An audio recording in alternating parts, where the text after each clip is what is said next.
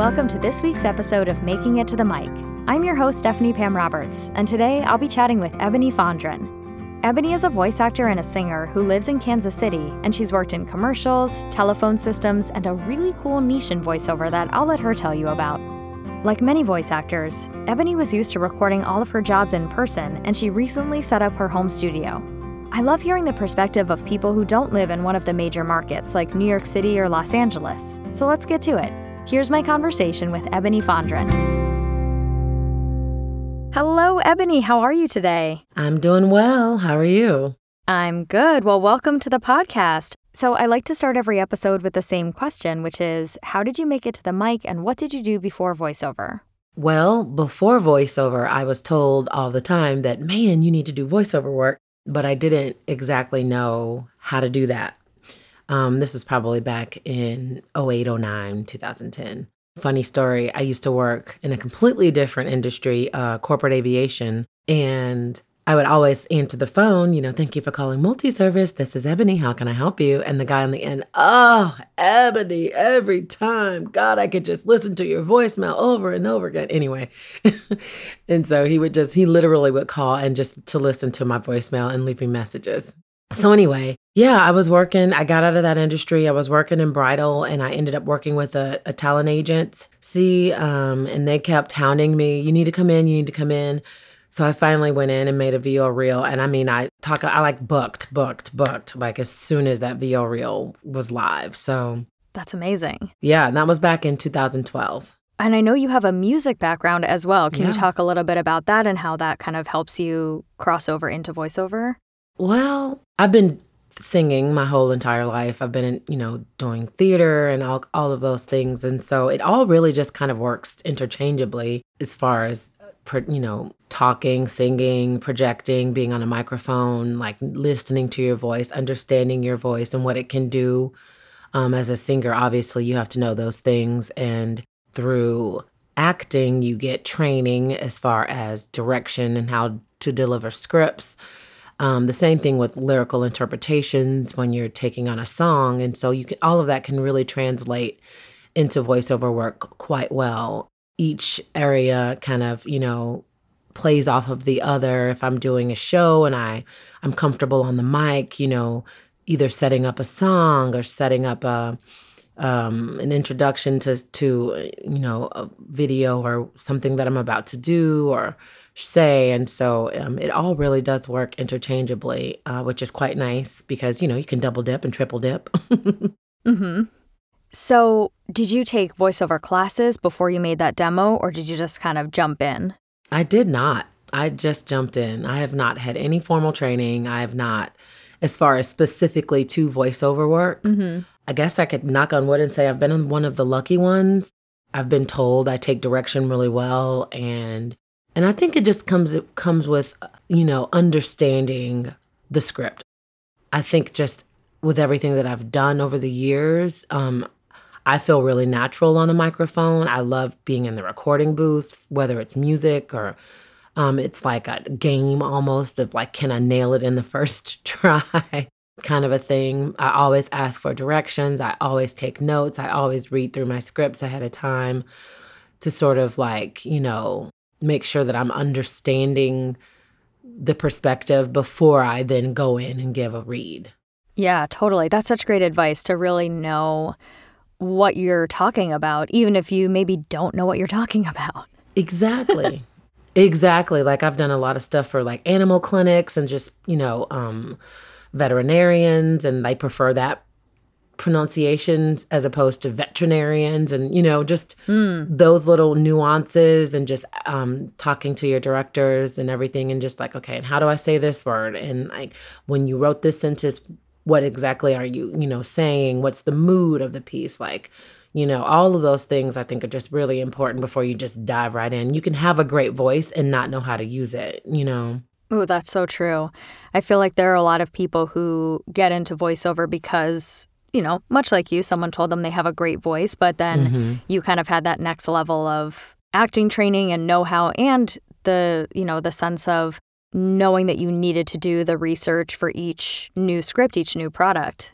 Do you do that same research for your auditions as well? Yes, I do. Oh, tell us about that process. Um, so I'll get a script and um, I'll go back and forth with my agent a little bit about, you know, do you have any, do they have any direction? Sometimes they'll do, they'll be really good about, you know, sending the direction of what they want in the audition. But if I have, if I have questions, I definitely ask, like, how do I pronounce the name of this? Like, if it's, especially if it's like a, a drug or, you know, I want to make sure that I'm getting the name of the company, the drug, the product, the client, whoever it is, correct, first of all. And then, you know, if they want a mood, if they want, you know, I, I want to know all of those things before I submit the audition because what I found is a lot of times they're looking at that audition as almost it could if it could be your final read. Hmm. And I sort of learned that, you know, after booking something and people are saying what you did in the audition is exactly what we want and they like use it as a reference and they almost want me to mimic it. So I've sort of tweaked my auditions to to try to be like what I would you know think a final read would be just so they can really get an idea of you know what they're looking for. Yeah. And I bet your musical ear helps with that too, in terms of, you know, if they do want you to match something from your audition, I bet you're super good at matching your pace, your tone, your tempo, everything. It's eerily weird how exact I can be sometimes. I am a musical person as well. I, I studied musical theater and I find that too. Sometimes people are like, um, that was exactly the same. Yeah, and they're just like, whoa. Yeah. when they were like, give me three on a stick. And I'm like, okay. And I'm trying to like make them all different. And then we go back and they're like, okay, we liked A or B of this one. And then they're like, we like the tone of this, but the inflection on this one, if you can just go put those together. And then I'm like, I'll do it. And they'll be like, yeah, okay, that was creepy. but it's also fun. And that's about being in tune you know with yourself and just being able to really hear and it's a it's not something everybody can do so I, i'm very you know, I take pride in that, and I'm very proud uh, proud of that ability, and I think that's what keeps me working. So, yeah. And you mentioned that you you feel like you're really good at taking direction. What do you think that quality is? What do you think um, makes you good at being able to take direction and, and give the the reads that they want? I think you take yourself out of the equation. Mm. A lot of times, people put themselves into how they would feel about something or how they, you know, like if if even if you don't necessarily agree with what the direct the people want the directors want of that read you have to be able to take your opinion out of it just sometimes i, th- I feel like you can uh, put a stress on a word or or hear it a certain way and you're stuck in that that thought process of mm-hmm. like well i just don't hear it that way or you know this isn't conversational to me you know when they say, "Oh, let's make it conversational," and you're like, "Oh, that the way you guys want it don't really sound conversational." But if that's what they like, then that's what they like, you know. So yeah, you just kind of gotta, okay, sure. yeah, it's true. You really do kind of have to leave your own ego out of it. I mean, you have to bring yourself mm-hmm. to the recording session and your own ideas, but then at some point, you kind of have to put it in the in the back seat and let them drive. Yeah, especially when it comes to like the the direction of their like you know what they want to push. If it's their, it's their product it's their baby you know? So it's not i'm not going to sit here and tell you how to direct your commercial but you know i will do that through the reads that i give you the different examples i guess. How do you feel about line readings? Like if if you're in a directed session and let's say the line is um you know how did you get into voiceover? and they the director actually says, I want you to say it like exactly like this. How did you get into voiceover? Um, I don't know how if I necessarily like it so much because it's just like, okay, do you want me to do this or do you want to do it? You know, um, like so. What I'll do usually is do what they've done, and then I'll do. They say like, give me you know three on a stick or ABC. Then I'll do you know what they want to hear, and then I'll do like my own version of that. And usually we can meet in the middle somewhere you know, there's a night, there's in a roundabout sort of nice way to say, well, okay, I'll try that, you know, yeah. sure, sure, I'll do it and give it to them. And then it's just like, usually they'll like, well, you know, I'm not a voiceover person, but I just thought I'd, I just wanted to hear that, you know, that idea of maybe, you know, and so I'll do it. But I have the, some of the audio engineers that I've worked with are really good about also being like, well, you know, let's just, let's give some options kind of a thing. So, I'm almost like, whew, thanks, guys. yeah. I I sometimes don't mind it because if we've done enough takes and I've gotten my ideas out there and then they have something for whatever reason that they still hear so specifically, it's it's almost like great. You tell me what that is, I will spit that back to you and then we can just move on, you get what you want. Yeah, I've been in situations like that where they're looking for something so specific and I'm trying like every which way, inflection here, inflection there, you know, all this stuff.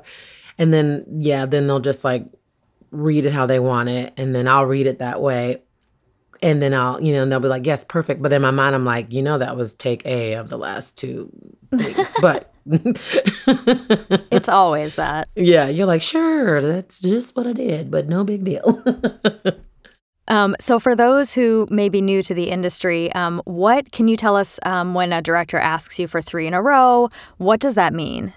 Um, they want to hear three different versions of the same line. So, just like kind of, you know, say, um, Sally loves to read. Okay, let's say that's the line. And so they want to hear Sally loves to read, or Sally loves to read, you know, or Sally loves to read, or just anyway, you know, so they want to hear it three different ways, kind of giving it, giving them some different ideas to think about how they want the line to be read. So, what was the genre that you started in uh, when you first got into the industry? Oh, my first job was a big job. I got AMC theaters. That was your first job? I do on camera stuff and I also do voiceover work. So I got a Wendy's um, commercial. Um, it was a YouTube series that they were doing for the pretzel bacon cheeseburger. And then shortly after that, I also booked in the in theater voice for AMC. Um, and I did that for like about five years until the, they got a new CEO and he decided he wanted a male, a very epic man's voice. Hmm. Um, and so i don't do the so there's there's the differences between the in theater voice is like literally when you're in the theater and it's like coming soon to amc you know all of the pre-roll exits may be ahead of you behind you or on either side like i did all of that for all the genres whether it was horror, romantic, um, suspense, you know, action film, they had different sort of feels and in- introductions for each. Anytime a different movie was playing, you they they did a different in theater introduction. That's cool. So I did all of those. Then any advertisements for snacks, you know, joining the awards program, go get a popcorn bucket, go get an icy, any promotion. So now I still do the promotion work um, and some of the, um, I've been doing all of the COVID announcements about the safety in theaters and all of the new air filters and things that they've put in place and all of those things but i um i don't do the in theater like big introduction stuff the guy does that that is so amazing that that was one of your very first jobs tell me about it Yeah, so we actually got introduced uh, through a mutual friend, and she said, You should talk to Ebony. She's the voice of AMC. I was like, Wait, I want to learn more about that because, you know, part of what I have really enjoyed about interviewing people on this podcast and kind of sharing with the audience is just how vast and deep the voiceover industry is. I mean, you could stop anybody on the street and say, What's voiceover? And they'd probably say the same three things like movie trailers, commercials on TV, Disney. Mm-hmm. You know, Disney Pixar films. And I love hearing about these little niche areas of the industry that like not many people probably know about, even though we've all sat in a movie theater and we've all probably heard your voice. Right. People always think in a world and like Yeah. That's like the first thing they think of is like, you know, the Allstate guys in the in the, you know, it's funny that they think of uh, you would think like when it first started out people associated a lot of it with male voices but i think siri and um, alexa you know but especially siri when she first came out kind of really helped put that deeper raspier f- female voice in in the forefront and i think some actresses too as well there's work for everybody and you never know what somebody's going to want. You know, they say what they're looking for, but then you sit, submit an audition and, you know, you hear the the people who actually got the job and you're like, "Huh, not what I thought they were looking for, but no big deal." mhm. That happened recently actually. There was um a commercial that I auditioned for, and the final spot was this like really deep voiced man. Mm-hmm. And I said, Great. you know, in some ways it makes you feel better like, wow, you know what? They went in a completely different direction, and that's fine. I can let that one go and not feel like sad about it because at the end of the day, they actually weren't looking for me at all. Right, right. Sometimes I hear a person, it's another female, and it's sort of close to me, but to me, that's just an opportunity to, to like work on different voices. And I can do, I mean, I have a lot of different, like my voiceover. I don't know, did I send you my voiceover reel? there's a, there's a particular one I did for Burt's Bees. I didn't actually do the Burt's Bees commercial, but I just used it as a sample in my voiceover reel. And every time people hear that, they're like, who is that? I'm like, oh, that's me. They're like, what? I had a client book me off of that because I just went like super like uh Valley Girl, like Burt's Bees. It's, you know, something about flavors and of the different uh lip balms. But yeah, every time people hear that, they're just like, Is that you too? Is that you too? I'm like, Yeah, that's me. But that definitely goes back to your music training and your ear that you can find and you know your voice so well. You can find those different um, pitches almost like different tones and and spots that your voice can sit. Yeah, my dream is like kids' voices, animated characters, and stuff like that. I would just love to do that kind of stuff.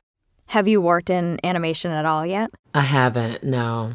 I'm hoping that this mic, my new setup at home, will you know help me like kind of i'll open a door i'm going to record some different um, voiceover reels with different different themes and stuff yeah so before we uh, officially started recording, you were sharing that your home studio is new. So yeah. tell us about that process. Um, I've been thinking about it for a while, and everyone, especially now with uh, being quarantined, everybody working from home. Um, there's been some jobs where people have wanted, you know, you to just be able to record from home and send it in. And I wasn't able to do that before. And I'm like, I'm losing out on money. And then a lot of the online um, uh, places, voices.com and things like that, you know, being able to submit from my home studio for jobs like that. I just was like, I need to get on this. And so I finally just reached out to um, audio engineer people that I know and just asked a bunch of other voice artists about the type of stuff that they used and um, just sort of compiled together like the all the things that I need. And then I just got it all ordered and got it all set up. And here we are today. Nice. And so what mic did you end up going with? I went with a Audio Technica AT4040. Um, it's very nice. And I've got my M2 Mo2 interface.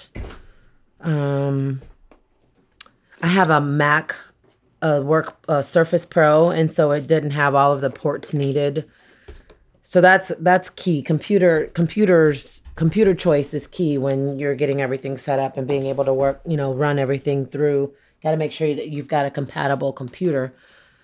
I had to find a special adapter um, to connect to my surface pro to then be able to have all of the ports that i needed to connect right. my interface um, into and then run the system. So but it all worked out. My my guy's really great. He found all of the the pieces that I needed and just sent me the links to where I could order them from. Um, got them all ordered, and um, here we are. Yeah. So, what was the process like setting up the home studio? Because I feel like for people who were used to going to record in person, like, were you overwhelmed? Were you did you feel resistance to setting up the home studio? Did you finally just feel like I got to get this done? No, not overwhelmed at all. Um, I just I knew that it was something that I needed to do.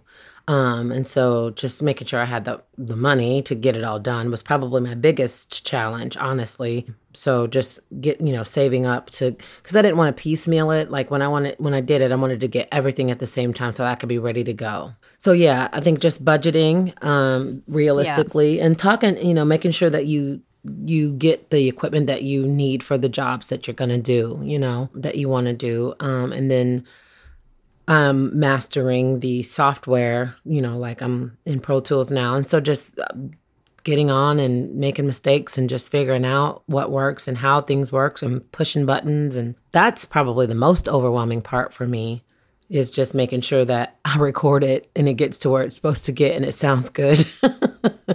so. I know the the recording software can be really daunting, especially if that's just not something you're used to looking at or working in and Yeah. I like to tell people it's like finding a good planner. Like you just got to find the one that works for you. No you don't have to use Pro Tools, but if that looks great and makes sense to you visually, then great, use that. That was the one that was suggested to me by eh, my. I have a lot of friends in the industry, a lot of audio engineers, you know, who do this stuff all the time, work professionally, and I just take their advice. And if that's what they, I tell them what I want to do, and then they make their recommendations. I'm like, okay, cool, great, awesome, thank you, because I don't know. yeah, if you have someone like that, that's amazing. I, I got lucky with my husband because YouTube can be really resourceful and also a deep, deep rabbit hole. Oh my gosh. Yes, it can. you know, I think there's there's certainly value in YouTube watching tutorials, even just watching a tutorial of somebody using that program and watching them and going, I don't know what you're doing, but it looks like absolute like nonsense to me, so I'm going to move on and see what another program looks like. Yeah, I mean, I'm I, I think that I, I'm I'm I've got pretty good aptitude when it comes to this kind of stuff. is just like knowing what button does what and all that. You know, I take notes and write down my steps if so that I remember like first you do this, then you do this. You want to have this clicked, you know. And so I have my little notes. Yeah. And then as long as I'm not doing anything crazy, I think it should be okay. Yeah, and you know, you you start small. You're not going to mix the whole commercial by yourself. You just you no. just need to know how to record you. Exactly. That's what I was like. How do I? That's what I said. I need to record this track for today and send it to Stephanie, and he like helped me figure that out. So I'm like, awesome. I even now I can drop in a musical track, and I did that and stuff before um, we got off the phone. He and I earlier. So I'm like, okay, I feel good about this. And honestly, it just takes practice, like anything else. It's it does it's another thing to add to your list. Like you're going to go practice your copy, you're going to go practice reading new types of scripts. You can also practice your, you know, mm-hmm. tech side of things too. So, switching gears a little bit, I know you're outside of the quote unquote major voiceover market. So, can you tell us where you're based? I'm in Kansas City, Missouri. And have you been there for your whole voiceover career? I have.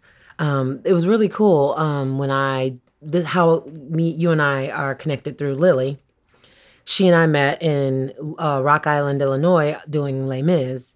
And I was still contracted with my agency here back home in Kansas City. And this was in 2015. So we had to find a studio in uh, Rock Island in that Quad City area that I could go to to do work and patch and like send in to them. So that was kind of the the only time I ever did any remote work was when I was doing Les Mis for well, how long was I gone? Four months. So that's amazing. I think that's really valuable to hear that you can be a full time working voice actor in the non COVID times. You can be a full time working voice actor in a city other than New York City. You can. There's uh, Kansas City is really great. It's a nice little hub here, and there's lots of professional theater, and then there's sports teams. There's lots of big foundations. Um, there's about four to five talent agencies. Um, and you know there's and then we service the upward you know up to minnesota and down to oklahoma even sometimes as far as uh, where we get bookings as far as commercial work. Um, but voiceover work comes in for all kinds of clients um, from t-mobile and sprint and amc we do royals and chiefs and lots of drug companies, foundations, schools, hospitals, um, Missouri Lottery, Kansas Lottery. So yeah, it's it keeps us busy, pretty busy, which is very cool. A lot of people are surprised by that, but yeah, there's the work is awesome. I love that. I think that's so neat that there is like a little voiceover community there with studios and and people that again in the non-covid times that you can actually interact with in person because sometimes the industry can be so isolating when we're all kind of just stuck in our own little home studios. Yeah. Thank goodness for technology, I say. Seriously. So, where do you get most of your auditions from? Is it from agents or do you have other sources that you kind of get them from as well? Um, the majority of them come from my agency, and then I meet people, um, and I get you know hired for one-off stuff that I just direct book um, through myself. Um, so like I've done.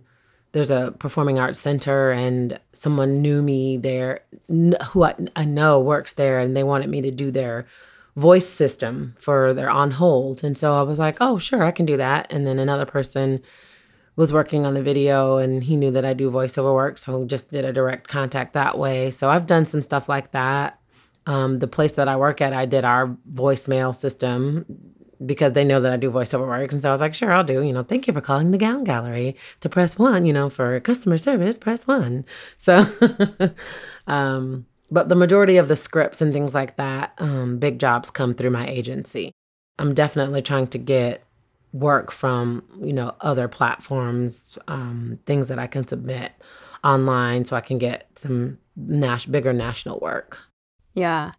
I think diversifying your sources of auditions is so important because, especially now, the silver lining is that there are agencies all over the country that are saying, You have a home studio? Great as long as you have that pro setup that you know they're they're taking on talent that they might not have taken on before. Do you have any suggestions or like uh, on how to submit to those places? I say do your research. We'll start there.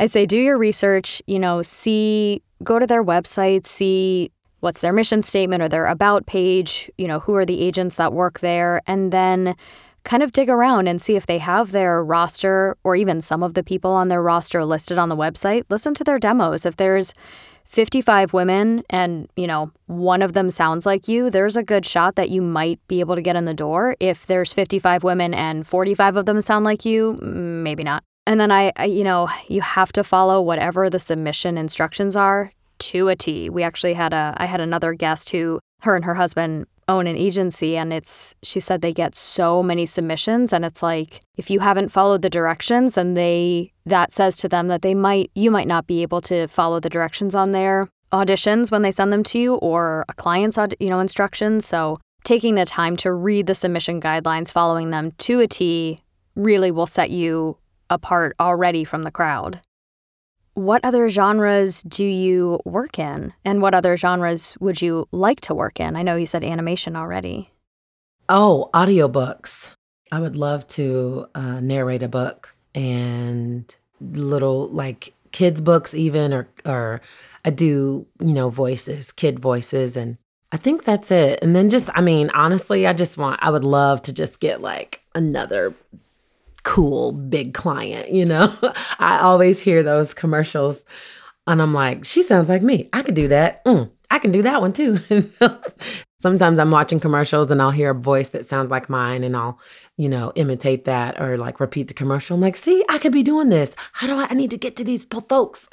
how am I, how do I get that Tide commercial? That's what I want.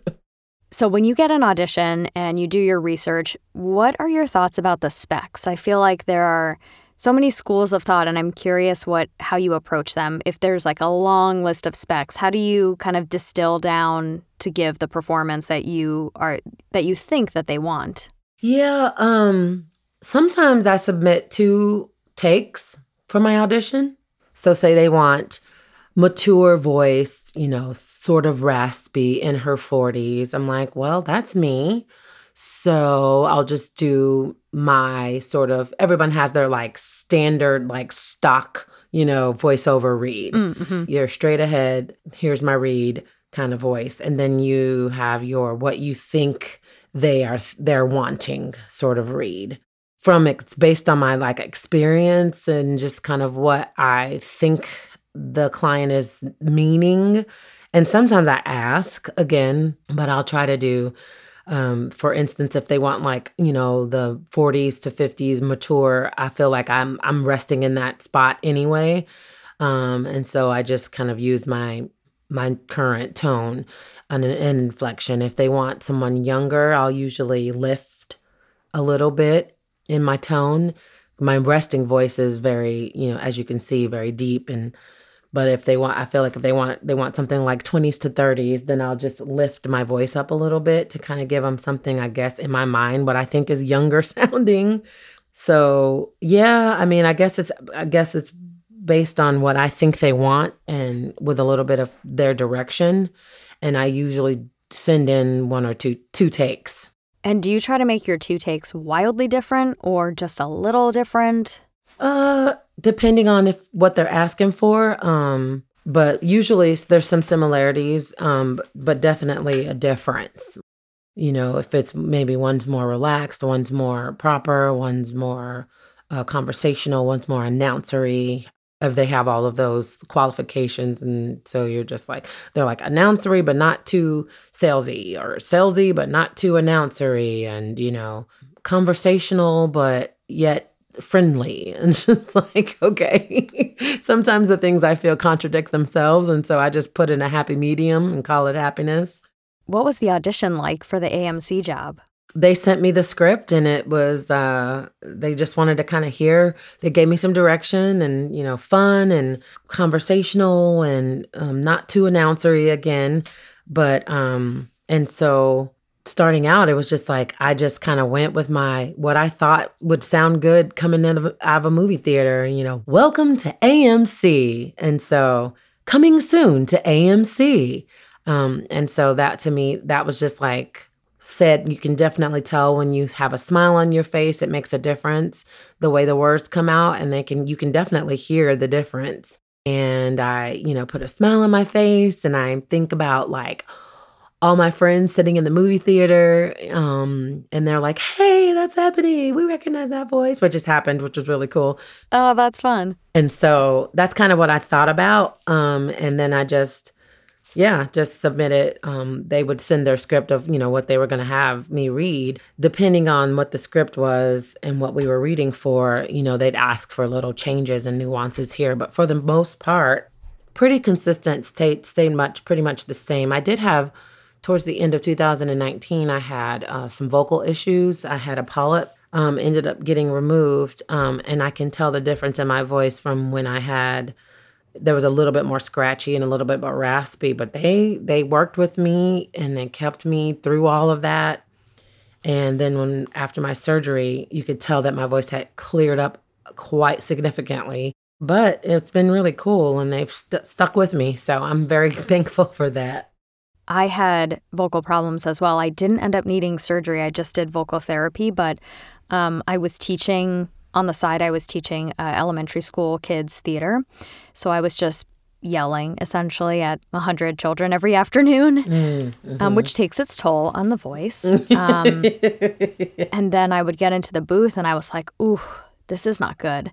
And, you know, I feel like vocal problems aren't talked about because it's, there's a lot of a lot of stuff wrapped up in them. Yeah, and I was singing on top of that, you know. So I'm in a, in a, in a wedding band, very active wedding band, and wedding music is is straight up pop, Motown, you know, R and B, hip hop. So every weekend, I'm just yeah, I'm just like belting, squelching face. and then to turn around on a Monday morning at nine o'clock and have to go, welcome to AMC. It's just like, whoa. But I noticed I noticed something um, in my voice. I could feel a change and I immediately jumped on it. And it was a small little polyp. And I tried to do vocal rest, but we're talking like first part of June, which is like right in the middle of crazy, crazy wedding season. And there was just as much as I tried to be on vocal rest in between wedding jobs, it just it got worse, and so eventually I I decided to um, the way that it grew. Um, it set up on a stalk, so it was easily removed. They just snipped it at the base, but I did do like three weeks of vocal silence and then another three weeks of like slowly integrating words back into my um, routine. But it could have been a lot worse. It was not actually on the vocal cords. It was on the base of the cord, like at the very bottom. And then just every all the factors, like knock on wood, like all the factors just like made it the ideal polyp if there if that's such a thing. So yeah, I was pretty pretty fortunate in that. And I love hearing that your clients were understanding. I, I had that experience as well, and I was so nervous to tell people because I was embarrassed, first of all. And second of all, I felt like, oh no, they're going to tell me they can't use me anymore, or they're going to say, you know, we're going to find somebody else. And I think everybody was understanding. Everyone said, oh my gosh, feel better soon. Let us know when you're back to work. And, um, and I still have clients from that time that I still work with now. That's great. Yeah, that's great. So, do you now have a warm up, cool down procedure that you do? How do you maintain your vocal health now? Just being smart. Um, yeah, if I haven't done anything in a while, um, I do warm up. Um, I don't have any kind of set thing. I usually do trills and um, which is you know and and um, I'll go through my vowels a e i o u a and just or take some repetitive consonants or should have just open up and get things warm and I just know not how to how to not push my voice and where to place place my voice um, so that I'm not putting strain on my throat. All the things that you learn in vocal therapy, um, um, not to be, you know, get the scratch, uh, you're resting in the back of your throat and getting that scratch, not clearing my throat as much because that was something I learned that I did quite often. And you never know you do something quite often until you have to monitor it. And you're just like, whoa, I am clearing my throat every 30 seconds. mm-hmm. Yeah, I usually try to do a warm up and a cool down, especially if I've had a long singing weekend. Um, but I haven't had any of those since July of last year. August, we did our last wedding. We had a we were off work. We had a three month spurt when they opened things back up, and then they shut things back down. And so I haven't really done anything. A few jazz gigs here and there, and a couple virtual shows, but not nearly as much as I normally do. Oh, it's so hard. It's hard. It really is. So, what is your number one piece of advice for someone who's just starting out in the biz? Um, I'd say get a reel. Um, put a reel together showing all of your, you know, the things that you feel you can do really well, showing variety and depth. So definitely try to get yourself a professional voiceover reel, something that you can send to folks and put yourself out there, um, whether that be getting an agency, getting online and try try it out, try your voice out, see if you get picked up by an agency, if you're booking, if you get any feedback from anybody, have some people that have been in the industry maybe listen to your reel and give you some pointers.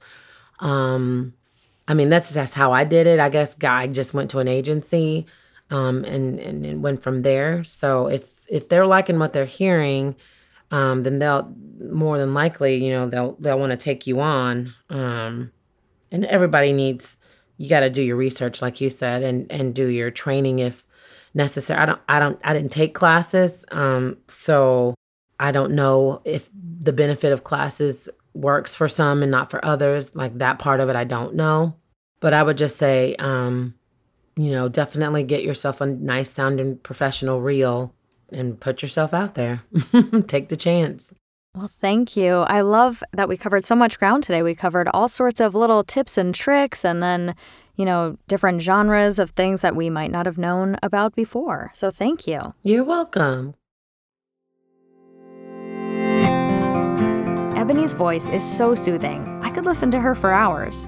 And I'm so thankful that she brought up her vocal troubles and we got a chance to talk about that. As performers, we often feel like these topics are taboo or things that we want to keep a secret. But the truth is, we are vocal athletes who use our voices all day, whether to sing or to speak, and it takes a lot to maintain that instrument. If you'd like to learn more about Ebony, I'm linking her website and socials in the show notes, which you can find at my website, www.stephaniepamroberts.com slash podcast. I'll also link some helpful resources on vocal health. And to stay updated about future episodes, please follow me on Instagram at Stephanie Pam Roberts VO. If you haven't already, please subscribe to the show so you don't miss an episode. And if you have a minute to leave a rating or review, that would be awesome. It really does help more people find the show. Thanks so much for listening, and here's a little preview of next week's episode. The more transparent and authentic we can be, I think the better the industry will be as a whole and the better the world will be as a whole. That's next week on Making It to the Mic.